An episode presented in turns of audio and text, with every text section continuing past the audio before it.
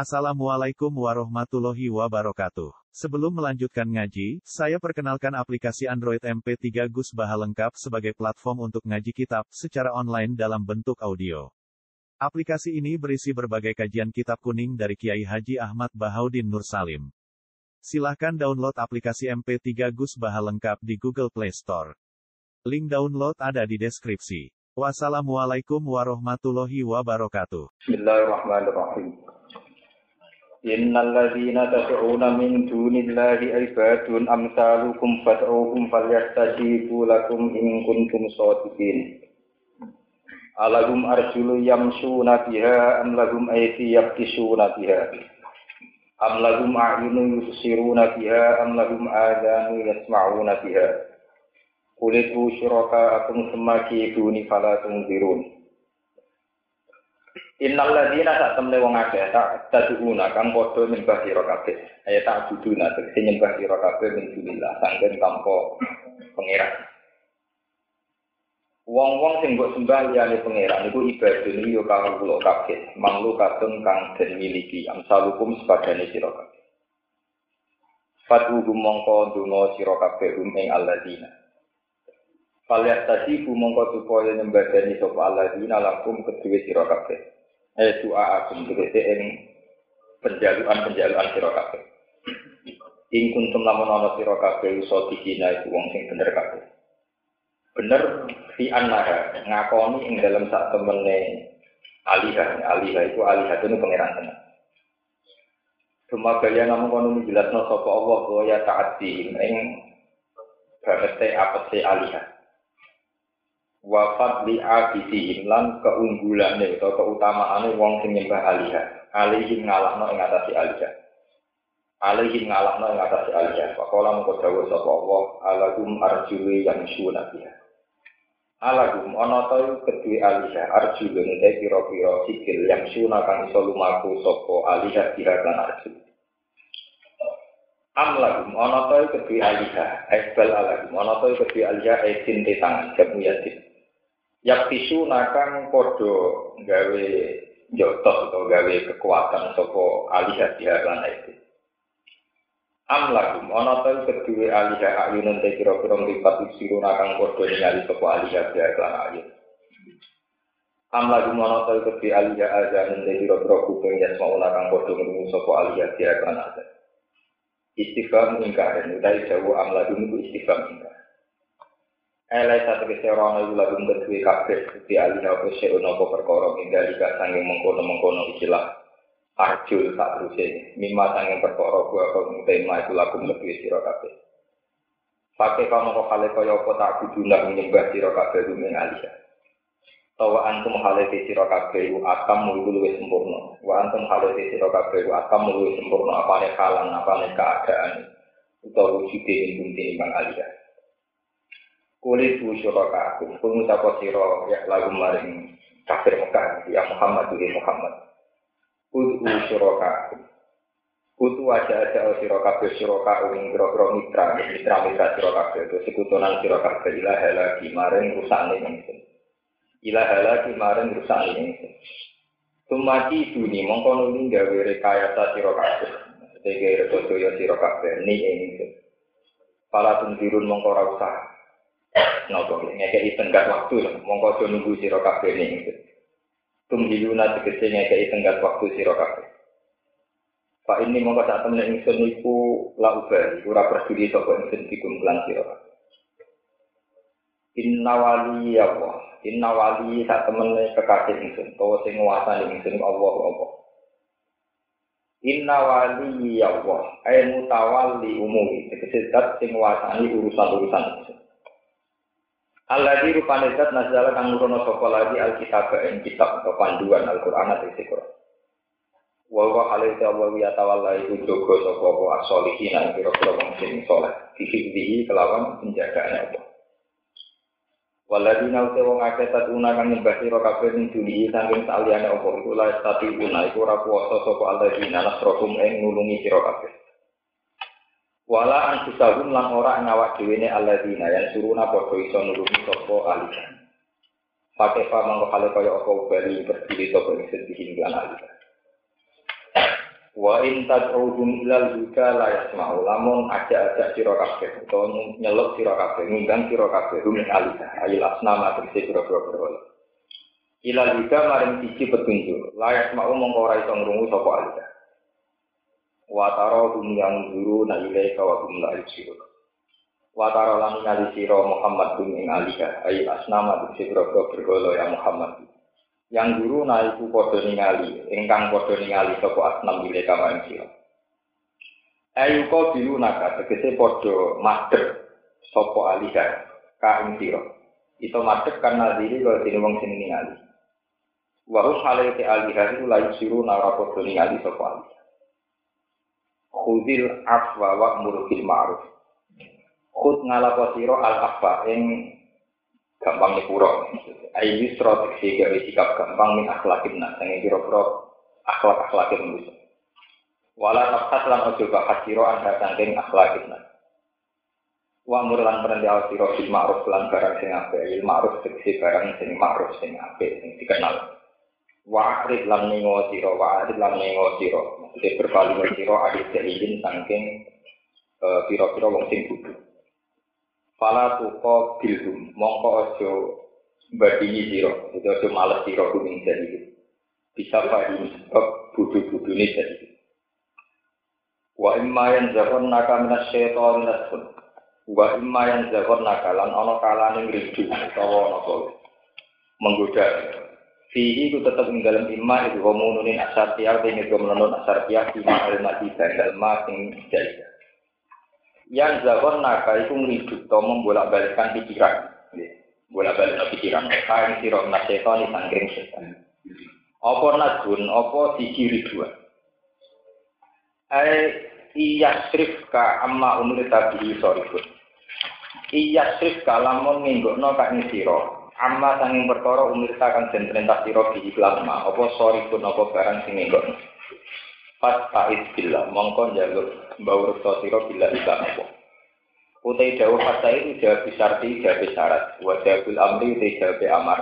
Pas ta'id billah. Iku makhlukun dan buang. Ayat fa'hu angka. Mongko iso nolak sapa Allah bu ing nas seton angka sang sira. Yat fa bi seton nolak sapa Allah bu ing nas seton angka sang sira. Inna usa temne Allah sami undat tinggi kana di kau lima pengucapan alim untuk datang pirsa di kelawan penggawe. Penggini ini kalau terang nol.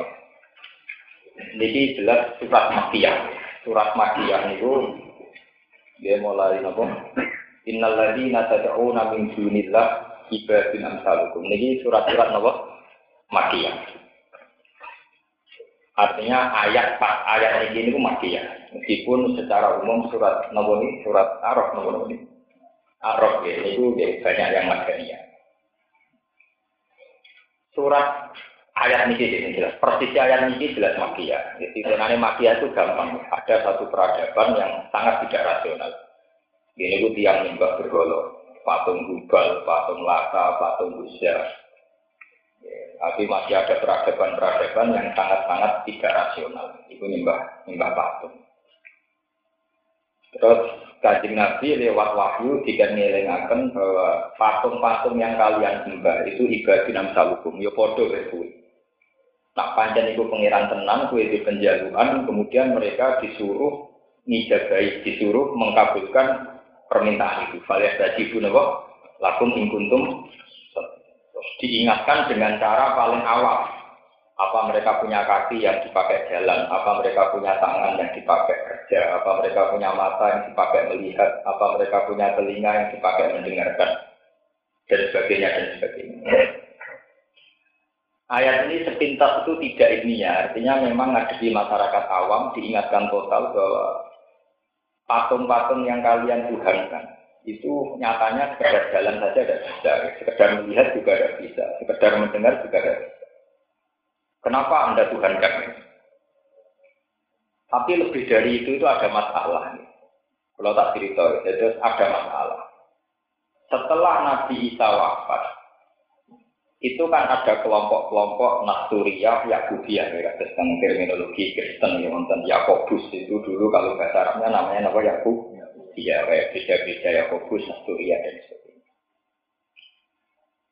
Sehingga zaman Patroh itu Itu ada zaman di mana satu tingkat kultus itu menyamai tingkat rasional. Ya. Dianggap kayak rasional, kayak suatu sendiri. Ketika Isa setelah wafat dituhankan atau dianggap anak Tuhan, itu hanya terjadi di kawasan Palestina, di mana melahirkan Kristen-Kristen, Yakubia, Nasturia, dan macam-macam. Kemudian imbas saking Palestina itu ke Mekah ke Medina. Itu Medina masih rasional karena banyak pengikut Yahudi. Jadi tidak sirik, mereka hanya punya kisah mengingkari Nabi. Terus imbas ke Mekah, ini balik. Wong Arab itu gengsinan. Gengsinan. Nah, kalau ngakoni Isa naik pangeran itu, dia setuju tapi rapat setuju. Foto-foto dua pangeran juga beda Akhirnya karena mereka di zaman patron itu kalau tenang, zaman yang nggak ada nabi, ya, zaman yang tidak ada apa, itu cara mencari Tuhan adalah personifikasi Tuhan. Personifikasi Tuhan artinya Tuhan itu dibayangkan sebagai figur-figur yang sempurna. Makanya ada yang dinamai almanat. Almanat itu dari kata almanan, zat yang banyak memberi. Kemudian berhalanya dikatakan apa? Al-Mana. Karena Allah itu Al-Aziz, berhalanya dikatakan Al-Uz, Al-Uzza, yang agung. Allah juga gitu dari kata Al-Ilah. Ada Hubal, ada Lata, ada Uzza, ada Mana. Sampai ada ayat Afaro'aitumul Lata wal Uzza wa mana tasali katal ukhra ala kumuz walagul itu sebetulnya itu personifikasi dari Tuhan-Tuhan yang mereka bayangkan. Jadi al-mana jadi mana, al-aziz jadi apa al Menurut runutan sejarah, tradisi begini itu tua sekali. Karena para dewa-dewi yang menguasai hujan, menguasai keberuntungan, itu sudah lama di Cina. Terus misalnya Dewi keberuntungan, Dewi kewantin, Dewi Dewa Hujan, Dewa Petir. Itu kemudian dipersonifikasi. Kalau di Cina ya diletakkan di tempat-tempat kayak biarawati, kayak biara, kayak ya kayak di apa itu di tempat-tempat kelenteng kayak gitu. Di di apa ya di Shaolin Shaolin Temple apa itu jadi. Terus kemudian di Arab juga gitu. Ini pulau cerita. Bentangan rapati tenang masjid di langkah. Ini kok sejarah ini. Mulanya orang ulama, kecuali rapati tenang itikaf. Berkuah ulama itu kadang aneh. Mergo anggar tempat-tempat suci, itu mulai bisik, tinggu ada khayalan-khayalan orang-orang suci. Karena para dewa-dewi ini orang-orang suci, orang Cina meletakkan itu di kelenteng. Karena Tuhan-Tuhan itu juga zat suci, lata udah tidak di masjid haram, di Sejeroka, jadi barang suci, jadi barang suci. Ini kalau cerita sejarah, memang rata-rata ya Allah sejarah. Dulu ketika zaman Nabi Nuh, ini kan zaman roh sejarah. Jadi ya ono hikmah ya wong Islam kadang ngrapati itikaf ning masjid malah ning dalan-dalan ya ono hikmah. Ya ono hikmah ya ono hikmah ya lain Dulu zaman Nabi Nuh, itu ngadepi satu tradisi. Wa qalu la tadaruna waddau wala suwa'au wa la wa ya'uqa wa nasra wa qad adallu kasih. Nggih. Waddan suwa'an yahus nasr. La tadaruna waddau wala suwa'au wala yahusa wa ya'uqa Itu nama figur-figur soleh. Nama-nama orang sakral yang dihormati. Kalau saat ini kalau Australia, di Jerman, kalau Soekarno orang-orang soleh menjadi pahlawan. Kemudian masyarakat itu dirisi setan. Orang-orang soleh harus diabadikan. Maka bikinlah patung. Orang secara orang-orang soleh harus diabadikan. Maka bikinlah karena hormatnya berlebihan, patung itu harus di tempat yang suci pula. Itu tidak kok di musola, masjid-masjid. Di periode pertama, patung-patung itu hanya sebagai kenangan, kenangan pada jasa-jasa orang soleh itu. Generasi kedua sudah dianggap bagian dari dewa dewi, bagian dari Tuhan. Kemudian tradisi itu menyebar. Ketika periode setelah Nabi Nuh pun menyebar sampai ke Cina, ke Eropa, ke mana-mana. Sehingga ada adat istiadat di antara peradaban manusia adalah personifikasi hal-hal yang sakral. Dibayangkan Tuhan itu kayak ini, dewa langit kayak ini, dewa hujan kayak ini, dewa keberuntungan kayak ini. Nah, Arab sebagai sebuah bangsa yo ketularan kejangkitan penyakit itu. Akhirnya ya gawe dewa dewi sing rupa latan apa? Hujan. Lalu kalau bolak balik matur tengah niki, yang termasuk mengabadikan agama Kristen adalah karena tiap gereja itu dikasih patung Bunda Maria. Karena patung itu tetap bisa mengurangi tingkat rasionalitas manusia. Orang setelah melihat Bunda Maria menimang Nabi Isa, orang melihat Yesus di salib, itu adanya haru. Haru ingin balas jasa, Yesus mati demi kita. Apa kita berani mati demi Yesus? Sehingga perasaan-perasaan emosional itu mengganti perasaan rasional, di mana tingkat keabsahan Yesus sebagai Tuhan itu kayak apa, rasionalitasnya kayak adanya itu hal. Sehingga patung-patung itu dalam Islam dilarang sekali. Karena kalau sudah rupa patung, misal sampai santri lah, yang ngaji ini, santri tahu kita mantep lah. Kan dulu patung bedoro kala nyekel gulune nak wani. Kan bener irunge ora wani. Soalnya kualat tenan. Mau pemenang nak patungnya wis tua, sama bunyi-bunyi dewan, mundele, wedi tenan. Soalnya kayak kualat. Hanya tingkat rasional kita, rasional kita bahwa itu patung gawean muntilan. Sing dicawang. Niku niku kalah, anak niku kalah mbek karismane bentuk patung sing mewakili dewa dewi. Pemene kecelok patunge Bathara Kawa. Iki kan sale wong Islam mereka nggih patunge Jibril malah sakral. Wah, patunge napa? Jibril. Jajal lah zaman ge bisnis patung napa? Jibril. Kok wong wedi. Patung Mikael. Wong sih wedi. Lha iku dari kasih Nabi dari Quran wa tarahum yang guru na ilaika wa hum la Sirun. Mbok pentelengi malas tenan. Wah, mesti. Lah kula nek selawase yang lagi anak iki yari andel patung dhewean yo mirip. Artinya sawangane kayak punya kekuatan medis. Nah, tingkat rasionalitas orang itu akan hilang saat patung-patung itu sudah menjadi simbol. Misalnya sampai melihat di keraton Jogja, di Taman Sari atau apa itu kan banyak patung-patung. Ini patung Bedoro Guru, Bedoro Kolo, ini tolak buala. Soalnya nak rana patung ini ya bala. Padahal ono lah ya ono balak. Karena sudah kadung diberi fungsi. Ini patung tolak bala, ini patung membawa keberuntungan Nah, fungsi-fungsi ini yang kemudian dilakukan oleh Quran in hiya illa asmaun samaitumuha antum wa ba'kum biha min Penamaan-penamaan berhala dengan nama-nama yang keren, yang beken, itu ciptaan kalian semua sebetulnya tidak ada sama sekali. Jadi tadi karena sudah kadung dinamakan ini patung Dewi Kuan Im, kesannya keberuntungan. Teman kalau melihat film-film India, orang kalau mau nikah, ngekei kembang mengguni patung apa, dewa keberuntungan, bahkan dewa ular kobra itu disembah. Padahal jelas-jelas ular kobra reputasinya mateni uang, lalu itu no, gue nopo, patungnya gue nopo, keberun, keberuntungan. Itu artinya sejarah membuktikan bahwa yang namanya patung itu membunuh rasionalitas, membunuh akal. Sebab itu Islam mati-matian ngaram nono kok patung. Kok tetap membunuh akal. Lu fungsi Ka'bah zaman itu kegusur ambek patung. Kok patung nyelata Uzza itu luwih keren dibanding Ka'bah yang kotak. Wah, itu tenang. Ka'bah bentuk kotak, wireng, rajelas, itu bagus. Ini ngali bentuknya apa? Ini fungsinya kayak apa? Lana no hikmah Ka'bah bentuknya ra jelas. Kotak wireng pun, hajar aswad hajar wireng pun. Gak keren-kerenan kok diok malah bar cawang imbok malah didol. Itu sejarah itu tua sekali, yaitu dimulai generasi Nabi Nuh sampai ke Cina, menyebar ke Eropa, sampai ke Palestina, termasuk ke Arab. Itu dipersonifikasi. Mulai saat ini yang menjadi masalah.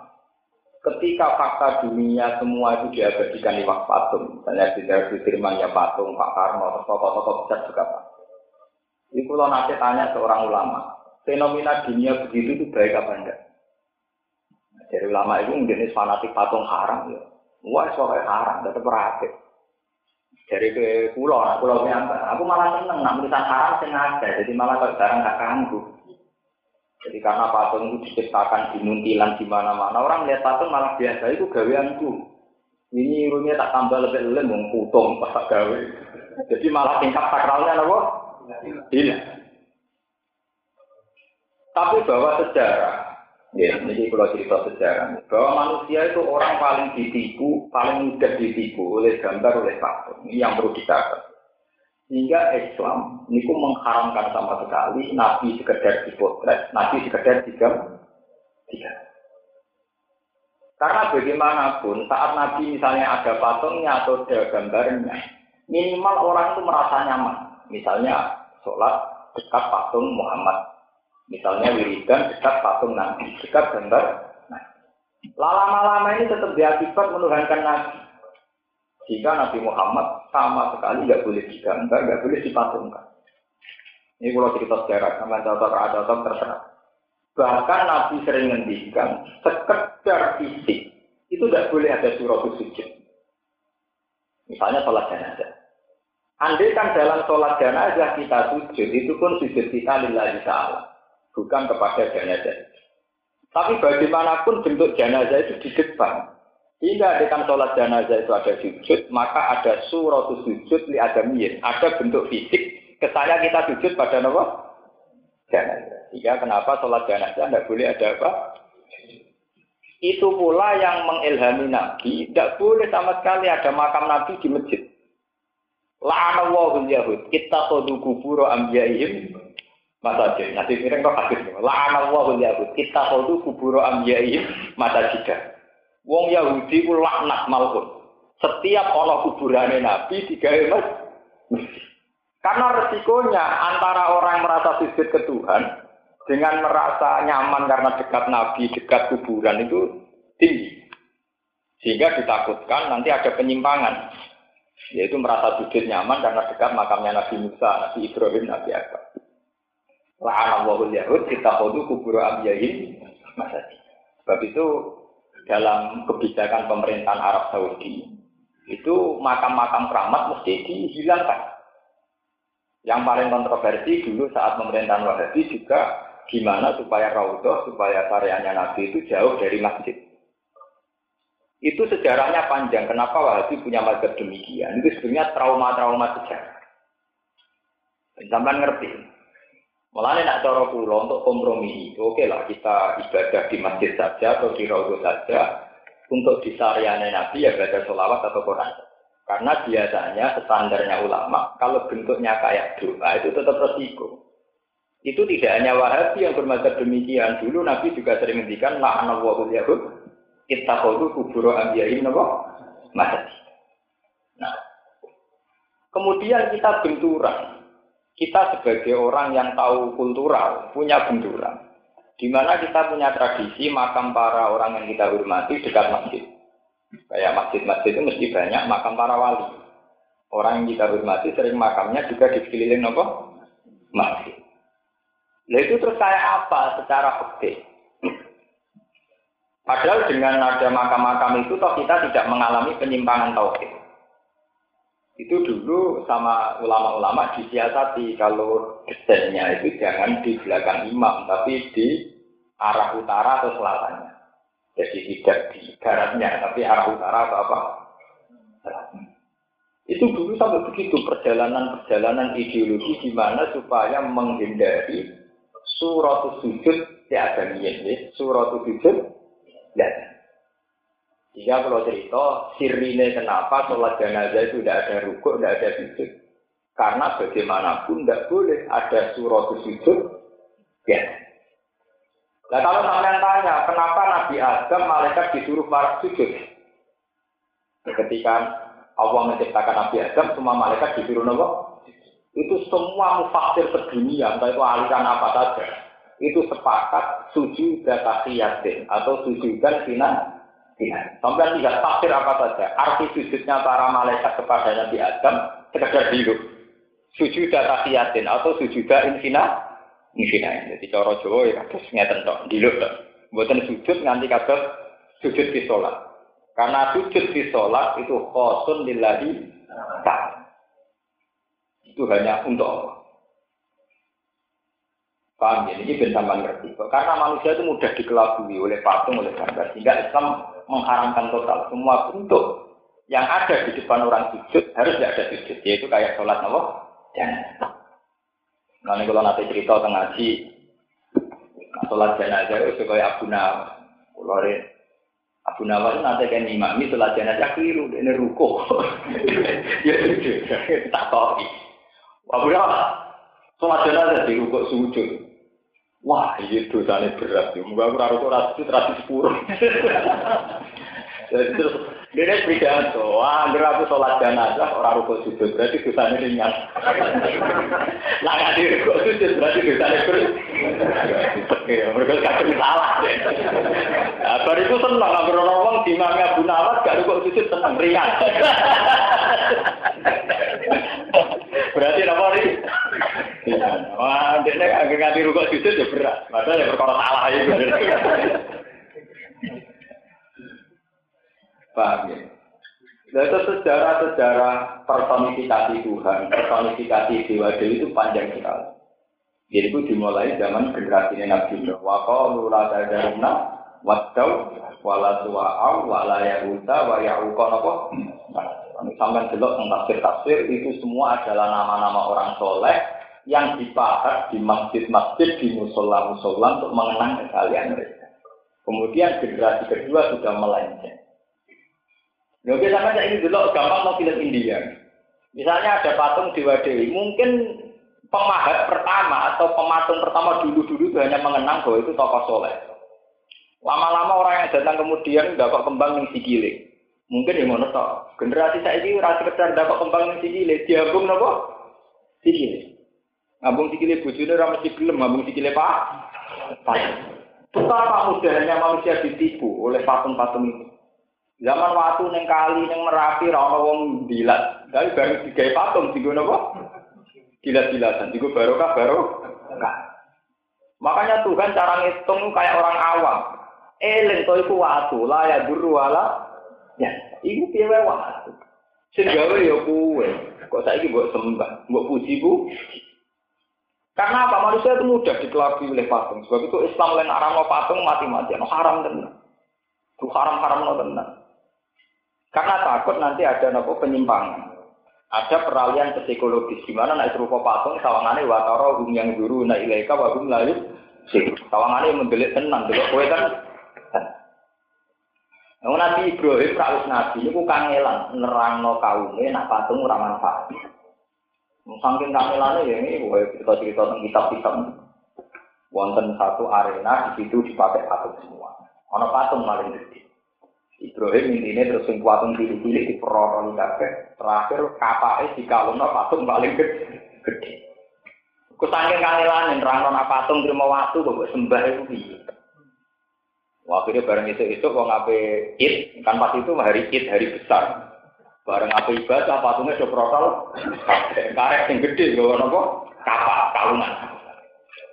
Terus Qalu man fa'ala hadza bi alihatina innahu laminal ini, Wah, dolim tenang, wong merotoli patung. Sopo sing wani terus qalu sami nafata yaskuruhum yuqalu lagu.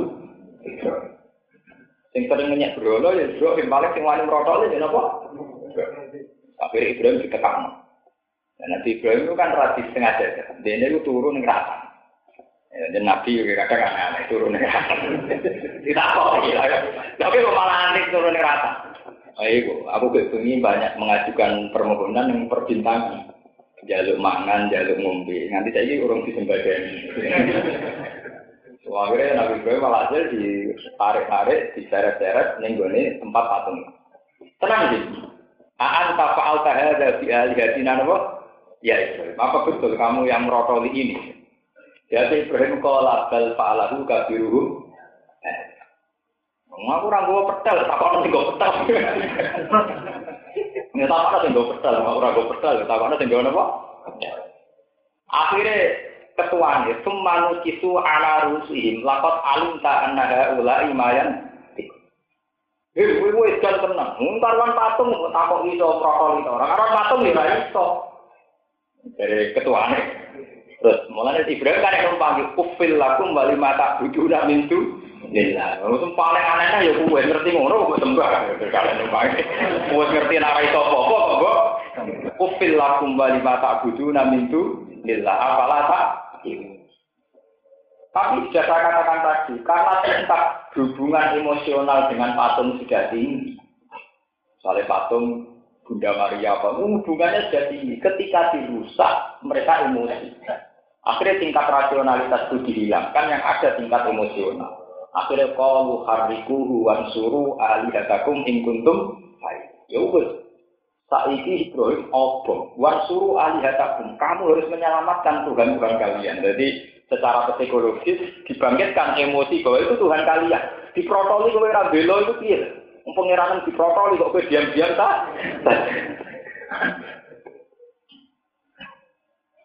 Wah, akhirnya emosi mereka bangkit. Ya wis nak ngono Ibrahim bangkit. Itu bukti bahwa tingkat rasionalitas manusia itu mudah dikelabui oleh bentuk-bentuk personifikasi tadi kayak patung kayak mana Islam mati-matian ngaram nopo Nah, saat ini itu kados sofa marwah. Ini saat ini nanti geger kiai kiai Jawa itu keberatan saat mas atau sofa marwah dirubah. Nah, pemerintahan Wahabi ya nyaman aja. Wong Wahabi paling seneng. Orang barang di sakral dirubah paling hobi. Oh Islam tak dunia ngamuk Allah. Ini hobi. Mereka ini mazhabnya model ngoten niku. Pokoknya yang berbau-bau fisik, berbau-bau di sakral no. Niku napa? Dirusak. Lalu tadi sih wong Islam sak dunia kira perkara masalah lupa. Berkiai nulis naskah perkara masalah sah tau ora atau hukum piye dan sebagainya. Wong hati ya tenang-tenang aja. Pokoknya hobi, ini rubah-rubah barang yang kira-kira tinggal sakral-sakral. Sakral. Nah ini kalau nih guru, guru kalau ya rada, ya rada kurang ajar tapi masuk akal. Oke, banyak kan? Ini ku wajibnya guru-guru, ini ku cerita hak tangan-tangan itu pemerintahan Wahabi ya untuk hikmah. Lah suwi nek. Ya monggo pemerintahan Wahabi NU ngono ya kapan tek gua apik. Lha itu bukan kuburan sakral watune mbok gawe mulai gawe mbok jimat. Lah misalnya pemerintahan Wahabi model NU model santri. Wah itu do bangga, wong kiswae do bangga. Pemenang untuk Ka'bah. Angger apa tuh akeh sitok-sitok. Lah anak mek titik lah pengen tak juta wong. Apa protol kah? Wong kiswae direbu rebusan. Ya tangan-tangan ya bener, ini ya, ya remaja kurang ajar tapi bener. Ya ono hikmah. Dan dia tidak dukung wahabi enggak, ya ono hikmah. Arab dikuasai banget. Gak ngono kabeh untuk dikuasai. Eh tenan lho. Cara ulama sing fatwa olehno menawa tiap wong kaji gitu napa? Nyuwili go kebanggaan. Wong akeh mulai akeh Sulaiman. Akeh giyo kemuliaan ngono. Iki akeh batu kak. Batu Ka'bah. Makanya sampai juga itu, memang agama itu misteri itu. Mengenai kalau setuju mazhab Abu Hanifah. Abu Hanifah itu satu-satunya ulama yang menafsirkan bahwa liwat kasat tral masjidil niku mutlaku makkah. Jadi sholat lah kalau ada mulu. Madzhab Syafi'i kan dekat, tapi Syafi'i dekat.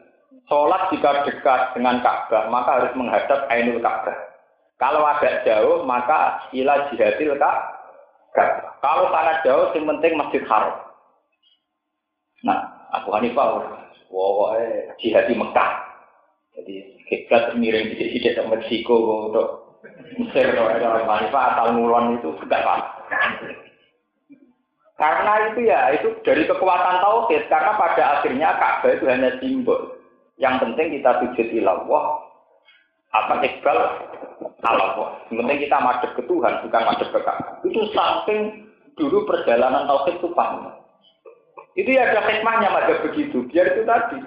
Karena kita punya trauma sejarah tentang bentuk-bentuk fisik yang mewakili hukum-hukum samawi, hukum-hukum tak. Kita punya trauma sejarah zaman adat Cina juga ada patung, adat Kristen juga ada patung. Dan dilalah jahiliyah teng Arab juga meletakkan patung-patung di dekat kak. Ini wonten hikmah, ada hikmahnya ketika banyak orang-orang soleh yang memandang itikaf itu ya biasa saja. Bagaimanapun masjid itu bentuk fisik. Saat kamu merasa ibadah hanya di masjid, maka kamu terjebak oleh bentuk fisik. Makanya ya ibadah wae jumatan yang masjid orang yang omah biasa-biasa. Buatan mati nanti tidak begitu biasa. Kalau sering di luar tonggo tonggo, Gus wong alim rata sholat tahiyat tengah ribuan, bagai aku sakit. Tapi itu sejarahnya panjang. Saya ini kan ulama, jadi saya tahu sanat-sanat. Dulu itu banyak sahabat yang merasa tidak nyaman kalau tidak sholat kecuali di masjid. Jika Nabi cukup, Sampai juga Nabi latas alu buyu takum kubur. Rumah kamu sujud kudu di masjid. Oh mau lho juga ada kubur. Ini kalau biasa ngomong gitu, aku lama rasa waras. ya karena hadis-hadis kayak itu harus dijelaskan dengan keangkuhan. Nabi dulu ya cukup. Ketika ada sahabat setelah sholat fardu, sholat tapi sunat di masjid, sholat tapi sunat di masjid, itu hadisnya Nabi cukup. Latas alu buyutakum kuburan. Jangan jadikan rumah kamu sebagai kuburan. Dan secara hukum sosial keluarga itu efeknya luar biasa. Kamu saat di masjid benar-benar sholat, iktikaf, sholat qobliyah, ba'diyah. Ketika di rumah belok TV, ambil bojo bakas duit. Bus kok goreng ijek ta ora, gak no teh anget, teh panas, gak no kopi. Anak istri kamu taunya hanya duniawi. Karena dalam memori anak kamu, roy takok ning bojomu kopi, teh, makanan. Mergo bar itikaf ning masjid. Bar putih, itikaf ning masjid. Jika rumah kayak ini cara Nabi kuburan, tidak rumah itu kuburan. Coba dibandingkan, nanti kan kamu sholat di masjid hanya fardu saja. Pulang masih menyisakan sholat bagi atau kebrian. Bu sajadahnya mana? Aku mau sholat. Pak gak mangan, tak sholat sih. Itu dalam memori anak akhirnya ada bayangan-bayangan ibadah. Ibadah. Tak sholat sih. Jika di rumah juga suasana religius, di masjid ya religius.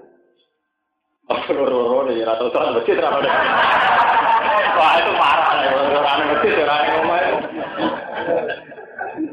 Wah itu parah itu. Nah ini buatan buatan termasuk itu. Kalau itu buatan sholat di masjid karena mau sholat di rumah itu akan beda sekali. Jika anak-anak kita nih bapak itu kalau datang di sholat, bapak kalau mau pergi juga sholat itu dalam memori anak-anak kita. Jika disunatkan sholat kopiah, kopiah safar, sholat gak itu semua ulama sepakat kesunatannya di dalam rumah. Sebab itu dalam Quran diajarkan betul rumah itu tidak sekedar tempat kita bersenggama, hubungan intim apa itu enggak.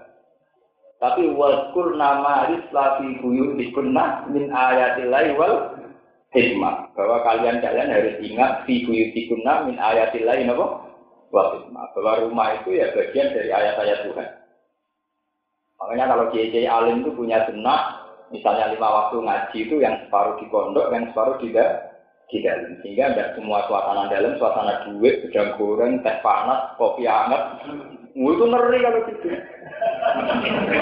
Mentang-mentang mesti itikaf ning masjid, bar ngaji ning masjid.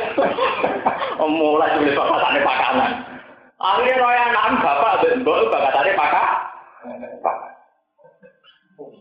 Lah kok niku nak boten dikawiti kula ora tolat tekan masjid ora ono pakok. Jadi kudu orang lama nekat bareng. Oh enggak Kalau kok umum wong ora ono pakok akhirnya kan pakok. Kudinan yang lain ora tau sholat tahiyat masjid. Wen, kamu wis bersolat omah. Ibadahku tak kayak nang omah. Itu dulu Nabi juga ngalami gitu, cuma Nabi ngapian, bukan orang ngapian gitu saja. Tapi harus ada, memang ulama yang menjelaskan kalau tidak hilang, ilmu kayak ini hilang. Kita ngiranya masjid itu tempat ibadah dan menikah kita. Makanya Nabi dulu nanti jauh, Ju'ilat lanal ardu kulluha tohuron, watur batuha tohuron. Ju'ilat lanal ardu kulluha masjidan, watur batuha tohuron. Ju'ilat lanal ardu masjid. Termasuk bonus saya sebagai nabi yang tidak didapatkan nabi-nabi sebelum saya adalah ju'ilat lanal ardu kulluha masjidan. Semua bumi seantero dunia itu masjid. Jika umatnya Nabi tidak masalah hidup di Eropa, di Amerika, di mana semua buminya Tuhan, semuanya sah untuk kita sujud. Sampai rawuh kalau santri khusus sujud ngenteni ini masjid, masjid ini gawean ahli sunnah. Bila kurang sepuluh sing wal jamaah. Waduh. Wah, kira aliran sing aneh-aneh Jumatan wong dua, nak Jumatan wong liya ora. Sak kula Jumatan kandang sapi tak ya. harus dilatih, umat harus dilatih bahwa tempat beribadah pada itu di mana saja. Ju'ilat lanal ardu kulluhan apa mas?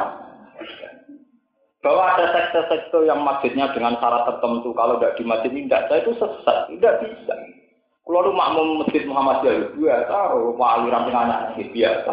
Ono imam partai bener makmum biasa. Kalau lu masalah itu paling fanatik. Fanatik biasa maksudnya. fanatik tidak ada masalah.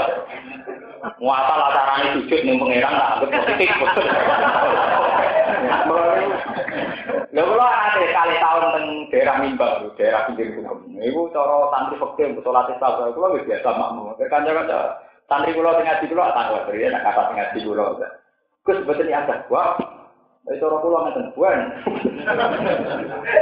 Masjid terminal Semarang luar ini lagi Semarang sering sholat dan nak jumatan betul nanti yang matang pulau. Itu sering ditolak. Gus cara pakai kata buan. Buan rasa lah kayak ada Gus. Gue nak iya mengambil rokok. Kok takut? Mulai lembaga ibadah. Mau ibadah apa apa malah rambut sama, malah kena adam di rokok. Sing apa ora ada itu. Wes ora kesel Gus Nudon. Artinya wes ora kesel ya ada Gus Nudon. Kowe wes kesel tuh udon. Ya artinya ya ada wes kesel tuh udon wong liya ora tak. Berarti kowe loro wis kesel iki apa? Karena aku enak, wis ora kesel mlebu swarga mergo. Kulo nu rasa kok kandhani pegel, kulo kita pegel berjilid-jilid tak waca pengalaman. Hukum-hukum ngoten niku pengalaman. Aku rasa sing aneh-aneh, ngerti iki debat mikir, waduh sayangnya sing aneh disebut. Terus mikir, debat kulo mikir. Ya masalahnya mau nguraan daripada debat kalah kan aku Tapi sebetulnya setiap ulama itu memang harus menjaga konstitusi keulamaan. Itu termasuk Nabi sendiri begitu. Itu kenapa Sayyidah Aisyah begitu sering cerita tentang tahajudnya Nabi, doanya Nabi setelah tahajud. Itu andai kan semua ibadah Nabi di masjid, itu tidak akan ada hikayat-hikayat Aisyah sampai detail Aisyah cerita bahwa Nabi sholat kata waromat gamaru sampai sikil ini melempau itu di rumah semua sampai doa-doa yang panjang oh mas alfi kolbi nuron wa fi sami nuron wa fi gasori nuron wa ini nuron wa ankolfi nuron wa ali itu di rumah. Sehingga Aisyah tahunya Nabi ya ibadah itu. Khadijah tahunya Nabi ya ibadah itu Orang kok sampai yang masjid religius mulai terbingsangan.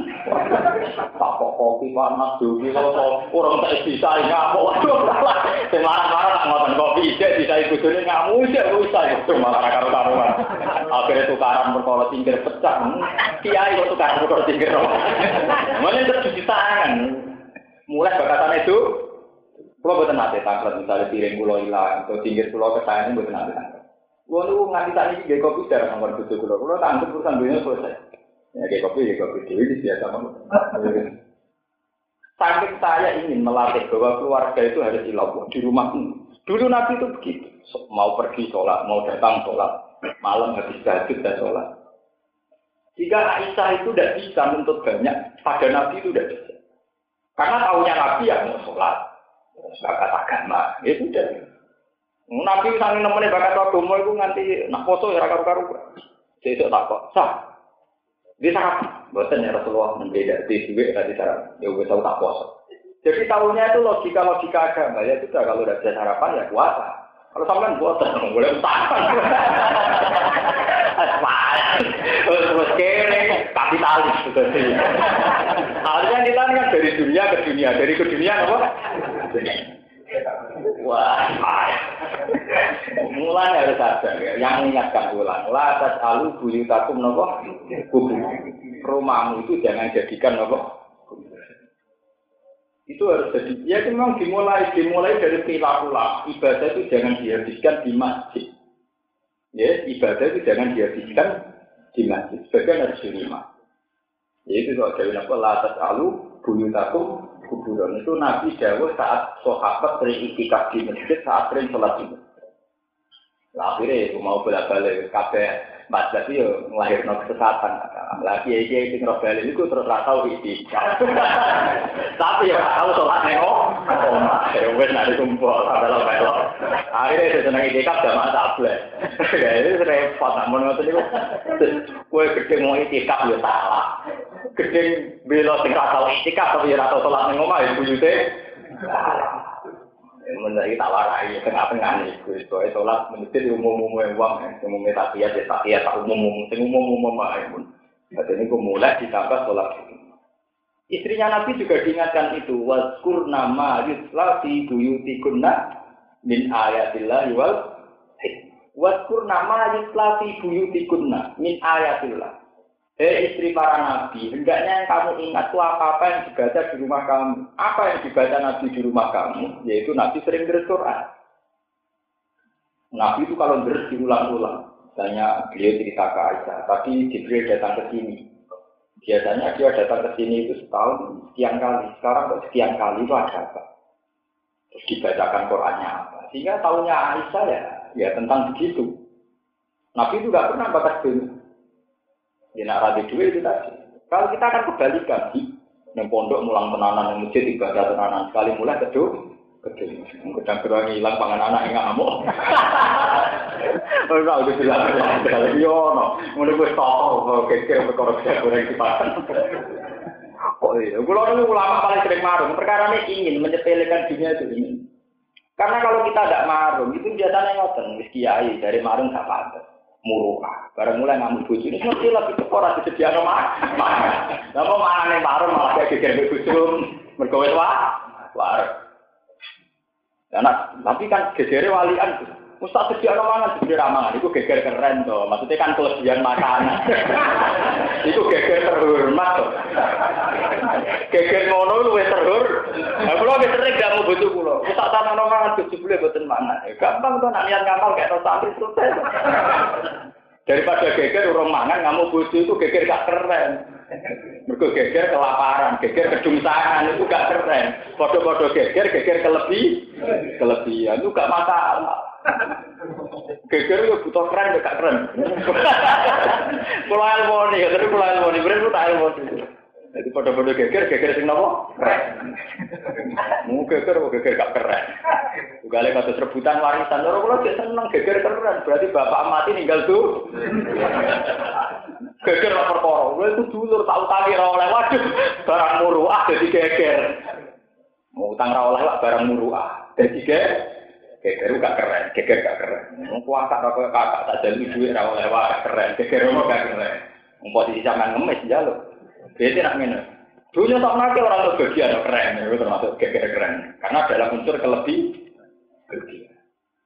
Paham ya? Jadi lewat ngaji ini sampai menjadi tahu bahwa Nabi itu sampai masjid sendiri sebagai bentuk fisik. Yang dikatakan bahwa masjid adalah dari Allah, itu saja oleh Nabi dianjurkan tidak untuk menghabiskan ibadah. Tidak boleh orang ibadahnya dihabiskan di masjid. Jika dalam riwayat-riwayat hadis sahihah bahwa Nabi sholat raweh, Qiyamul Lail, tidak terawih. Qiyamul Lail itu hanya 8 hari. Wafi riwayatnya hanya 6 di masjid. Setelah sahabat mengikuti jejak Nabi di masjid banyak makmum Nabi, Nabi akhirnya tidak mau ke masjid lagi. Sholatnya total di rumah. Dan itu hadis. Dan makanya yang wah, nah ngono terawih. Wah, repot. Tapi banyak riwayat yang menunjukkan betapa Nabi itu tidak ingin menghabiskan semua bentuk ibadahnya di masjid. Itu riwayat-riwayat sahihah. Sampai tentang Qiyamul Ramadan kan kata nanti pertama Nabi menambahkan sholat lebih, hari kedua lebih, hari ketiga artinya sahabat banyak yang makmum, hari keempat banyak makmum, tapi hari keenam sampai delapan Nabi sudah keluar lagi. Nabi ternyata Qiyamul Lailnya dihabiskan di, di rumah. Karena Nabi itu tadi aturan mainnya apa? La atas alu buyutakum kuburan. Rumah kamu itu jangan sampai menjadi kuburan. Ya, artinya terus suasananya hanya makan dunia, makan dunia, TV. Itu udah dan sama saya kira hikmah kenapa orang sholat tahiyat masjid? Tapi dia pulau sama roh umpan rapi ya betul tapi sangat roh ilmu ya lumayan. Itu kan. Kemarin umat kita ini kalau nggak di kayak sengono ini rasa kok tenang misalnya kayak pulau mumi wong ya orang takut Berhubung ngomong ya, takok mudine ya, takok muadzine ya, takok. Gus, nyun saya beri takok. Wah, nan buat nanti selesai masjid. Tak mau, saya takok engkau. Gue, aku kiai, gue semua, baju sholat, gue semua ngamal gue suaka. Aku bar kok sawah, bar rumah sapi, itu sholat tahiyat masjid. Bangunan yang ngomong rumah sapi, ini masjid rasolat. Jadi ya gentenan anak aku kiai kesel ya sholat berdua ya. itu sebetulnya ada hanya guyonan. Ya, dulu Nabi juga ngajarkan itu, tapi ya dengan cara Nabi. Ini ada sahabat yang menghabiskan ibadahnya di masjid, kemudian ditegur Nabi nopo latas alu guyu satu nopo kuburan rumah kamu jangan jadi apa? Ini contoh paling gampang itu tentang TPG TPA. Itu sudah banyak keluar Pulau Jawa ini termasuk yang berpendapat TPG TPA itu bagus sekali ya, karena menjadikan anak-anak kecil bisa baca Quran.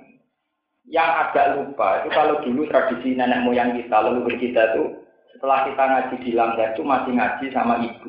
Saya itu baca Quran Hatam itu sama mbak saya. Ketika saya baca Hatam kedua itu sama ibu saya. Jadi setelah ngaji di pondok sama kangkang, saya pulang itu masih ngaji sama ibu. Itu membekas sekali. Selain membekas di keluarga suasana Quran, juga keluarga itu membawa nur. Jadi harusnya anak-anak TPC TPA, meskipun orang tuanya tidak bisa baca Quran, itu harus diajarkan. Setelah di rumah, harus dibaca. Sehingga rumah ini juga suasana Quran. Jangan semua bentuk ibadah dihabiskan di sekolah. Nanti itu anak itu akan akan setelah di rumah langsung ingat TV, sinetron, urutannya begitu. Itu beda saat di sekolah ngaji, nanti di rumah masih ada jadwal apa? Sehingga rumah itu sudah identik dengan saat melihat TV, saat menyetel Tapi masih ada suasana nopo televisi. Ya, dan itu yang diinginkan Nabi. La atas alu buyutakum nopo. Ya, setelah kita sering ada suasana begitu, frekuensi bakas dunia juga minim. Frekuensi kedengsangan juga minim. Paham ya? Itu sehingga makanya ini kembali lagi, masjid meskipun tempat ibadah itu juga tidak boleh menyandra kita. Masjid bagaimanapun hanya tempat fisik di antara tempat-tempat yang sunat ibadah. Tapi khusus umatnya Nabi, nyatanya Nabi bangga, ju'ilat lanal ardu kulluha jika watur batuha tahu. Dulu Nabi dulu sholat harus di masjid. Ketika yang Nabi tidak sholat di mana saja Pak Ayu Marot Julin Adrokat di sholat pasal di Hai Makan. Di mana saja kamu ketemu tempat sholat dari semua. Nah bukti bahwa kiblat Ka'bah tidak segalanya adalah sholat di mana saja boleh dengan keadaan apa pun. Mulai sampai misalnya sholat, pesawat kamu sedang mengukuri Ka'bah, ya tetap boleh sholat. Makanya di fikih diterangkan, untuk musafir yang sedang dalam kendaraan, sholat khaituma tawat jahat rosilatuhu. Jadi kalau kamu dari Jakarta ke Jogja, kalau harus sholat, ya harus sholat, meskipun madem nyetan. Ya karena dari awal kiblat itu hanya bagian dari aturan syariat. Tapi hakikat menghadap kita adalah hilau hilau. Sehingga sholat di safar, ayat haituma tawajah, rohis, masuk ke mana. Bagaimana sih kalau misalnya di bis malam kita sedang nasib? Menurut Fakih juga harus tetap sholat. Orang sujud itu tidak akan salah. Sehingga menurut Fakih, meskipun bis itu masuk ke timur, kita tetap sholat masuk timur. Meskipun kita nasib tetap sholat, namanya sholat itu hormatil karena harus waktunya sholat, kita sholat. Meskipun dalam keadaan najis, dalam keadaan nggak sempurna. Itu bukti bahwa dari awal disyariatkannya sujud supaya ada keterkaitan manusia dengan Allah itu saja. Kemudian ada aturan syariatnya, misalnya harus menutupi aurat, harus suci, harus masuk kiblat. Itu aturan syariat. Tapi aturan syariat ini saat tidak dijumpai karena keadaan kita di pesawat atau di bis, jangan sampai terus aturan hakikat dihilangkan, yaitu tidak sholat sama karena tujuan sujud adalah dengan Allah saja. Sehingga masuk nggak masuk Ka'bah juga harus tetap tuh sujud. Makanya sholat di safar tidak wajib ke kiblat. Sholat di hormati waktu juga ada harus tuh. Ayo, supaya baca bulan, itu puasa pulang Muharram ini bulan. Bulan nanti roes kitab hakun ini paling pusing nak ketemu cacat.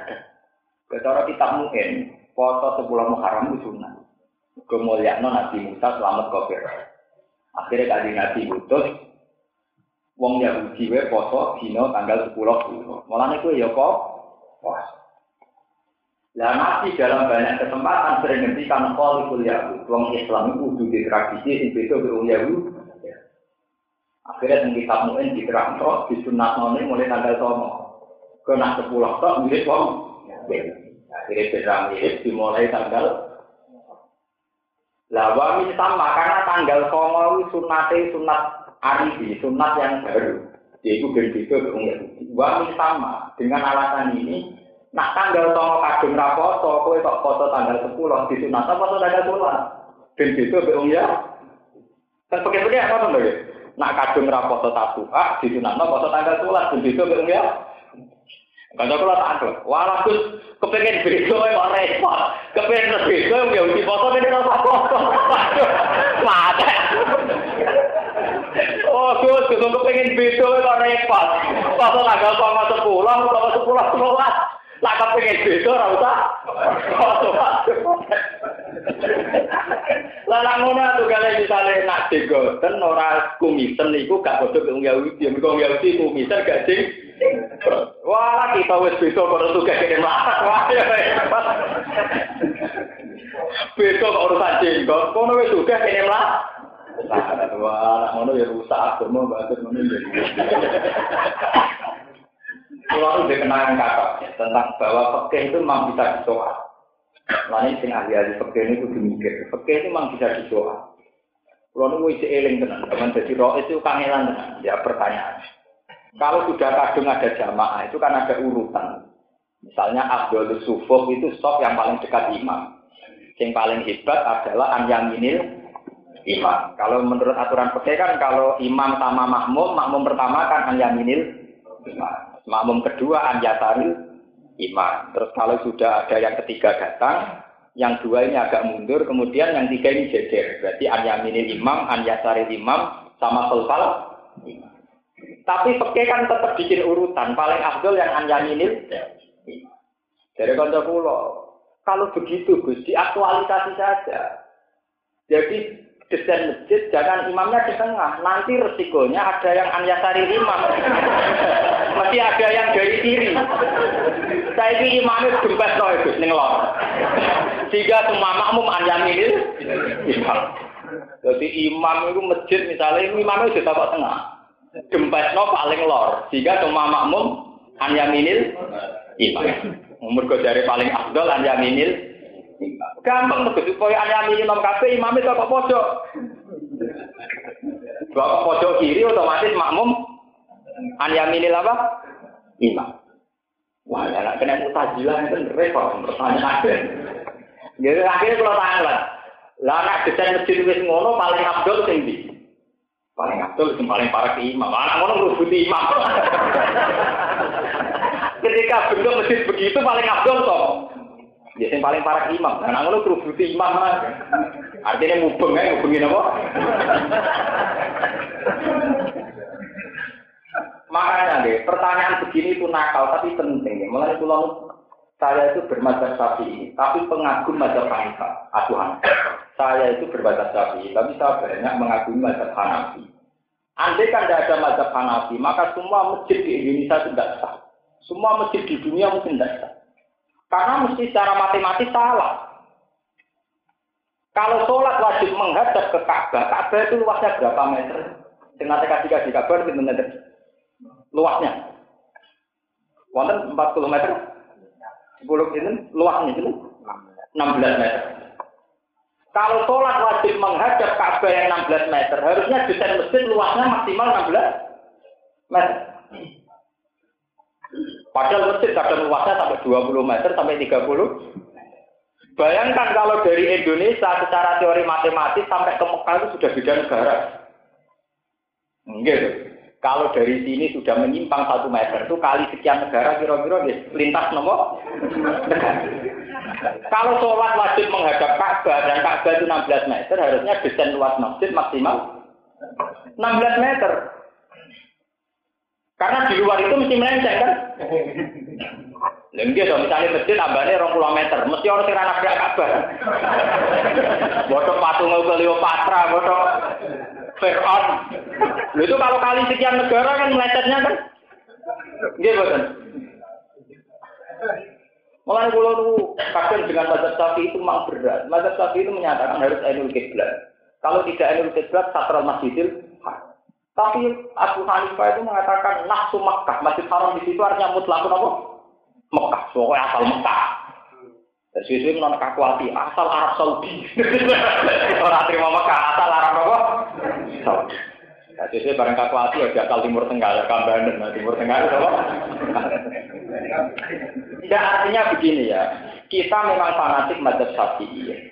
Tapi ada ruang-ruang di mana kalau kita tidak mengakui madzhab Hanafi itu repot. Repotnya itu tadi, Ka'bah itu sudah jelas-jelas hanya luasnya, diameternya misalnya itu 16 meter. Itu kalau harus masuk Ka'bah, artinya desain masjid harus maksimal 16 meter. Nah ya lucu loh, Ka'bah masjid kudu 16. Nah ini nak masjid jamak, sing jamak ewo ewonan, nak kayak kereta api. Karena desainnya harus luasnya 16 apa? Itu nanti harus kayak gerbong apa? Tapi hanya ini mempertahankan 16 apa? meter mempertahankan Ainul Ka'bah. Kulon gue zaman gegere kiai kiai anyarane jam galih. Tahun pinten kulo lali. Zaman anyar-anyarane kiai itu Rehan menemukan teori-teori falak modern yaitu ditopang jam galih jam yang menuju arah kiblat. Biasanya riyen kaji-kaji anyaran seneng go sajadah sing ono arah napa? Kiblat. Nah sing kaji wis kuwi biasa wae. Oh, niku masjid-masjid Indonesia banyak yang tidak ke arah kiblat. Apalagi setelah ditemukan falak modern, ditemukan Yaumar Rasul kiblat yaitu dihitung lah balat Mekah itu sekian kalau pas bulan sekian pas matahari tepat di arah Ka'bah. Sehingga pas matahari tepat di atas Ka'bah itu semua bayangan mesti menuju arah apa? Ka'bah. Sehingga Yaumar Rasul kiblat itu di, ditentukan di kalender-kalender persiwanan Yaumar Rasul kiblat ya, ya kisarannya sekitar jam empat jam. Kalau di Indonesia jam berapa rata-rata? Jam empatan gitu setengah malam itu itu kan bisa dihitung secara falak misalnya urut balat Mekah itu sekian Indonesia sekian kali sekian kan bisa lah bisa. sehingga semenjak era itu kan orang-orang memaksakan semua kiblat di masjid harus benar ya harus nopo? Kalau konstruksinya nggak bisa dirubah ya soknya saja yang dirubah biasanya kan masjidnya ngadep ngetang ulang kenceng tapi soknya miring. Miring miring, miring ya demi. Tapi secara teori matematik Mbok entekno oleh miring, angger sak dhuwure luas 16 meter. Iku tetep ana sing ora madhep. Kiblat. Tetep ana sing melenceng bodo Meksiko, bodo Cleopatra, bodo Nil. Angger kapak kuburannya bujal. Itu udah bisa, udah bisa. Mesti ada yang nabrak ke mana-mana. Mulane cara kula setuju, oleh ngakali ulama itu setuju. Artinya dia kali ini, ya penting niat. Mulanya niat mustaqbilal kiblat ora wajib, tapi kan ngapat mau. Jadi keliru-keliru lah, yang penting niatnya mustaqbilal kiblat. Jadi cara oke ya lucu, muni mustaqbilal kiblat ora wajib, tapi penting. Maksudnya penting itu kan rasa cocok-cocok niatnya mustaqbilal. Jadi bu Abu Hanifah muni mutlak Mekah, jadi harus masjid haram. Wong Ka'bah itu wis 16 meter, masjid haram wis luas. Itu Abu Hanifah mutlak apa? Mekah. Ini penting. Artinya ya saya sebagai orang sapi, tapi ngakui wacana-wacana gini penting. Lalu kalau yang sinau pekin senang, sinau mazhab kan senang. Ya, gue beli mawar maksudnya dia gaya bebas mawar. Tapi dibeli baru kan, kena aku ngaji maksudnya bisa lah sebar ilmu itu. Tapi dia juga aslinya gitu, gue beli beli yang mawar. Nah mazhab kita kan ya terlupa maksudnya kita kurang keren, kurang kurang. Sebenarnya saat ini baru artinya memang penting perbandingan mazhab ini penting karena kalau hanya fanatik sapi itu ada yang nggak bisa diaplikasikan kayak tadi itu kalau diameter kabelnya 16 meter harusnya desain masjid kalau wajib enul kiblat maksimal benar. Nah sekarang yang dibeneri hanya topnya, topnya dibeneri kalau luasnya masih lebih tetap nanti nggak nyambung, paham ya? Kalau kita sering ditambah kiai gitu, terus jenengan aku dikit. Aku mari kiai dalam, ngerong sholat aku seneng aku jauh pulau kayak ngotot, aku kadung kiai dalam, jadi gak fanatik hukum. Masih teke, wah yang sholat madem mulan itu bener. Mereka bandingannya rasa sholat, aku tidak kan kiai kayak saya itu kan terfanatik, kan repot. Asal madem nopomu, asal aja kayak Abu Nawas mah. Abu Nawas nanti ketemu pakar pal. Cerita nak bumi itu bulat-bulat. Nah, suatu saat pakar palake itu kemalingan. Malingnya melaju madem ngetan. Malingnya melaju ngetan. Abu Nawas kan jadi tulung. Tulung aku bedak sama malingnya. Melaju madem mulang. Abu Nawas. Mari, ini melayu netan, kamu ngejar kok madep mulan. Jarimu bulat bola kok ketemu. Jarimu bumi bulat bola kok ya ketemu. Akhirnya saya alif falak cakep.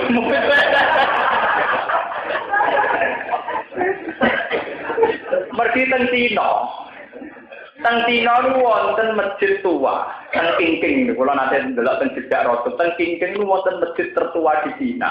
Iku keblase iku bertolak belakang mbek Mekah. Ya hanya masjid satu itu. Jadi misalnya Mekah itu tengkulon, berarti maksudnya. Tapi kebencang. Mulanya dari pakar-pakar sejarah, jangan-jangan pendiri ini gila ilmu falak.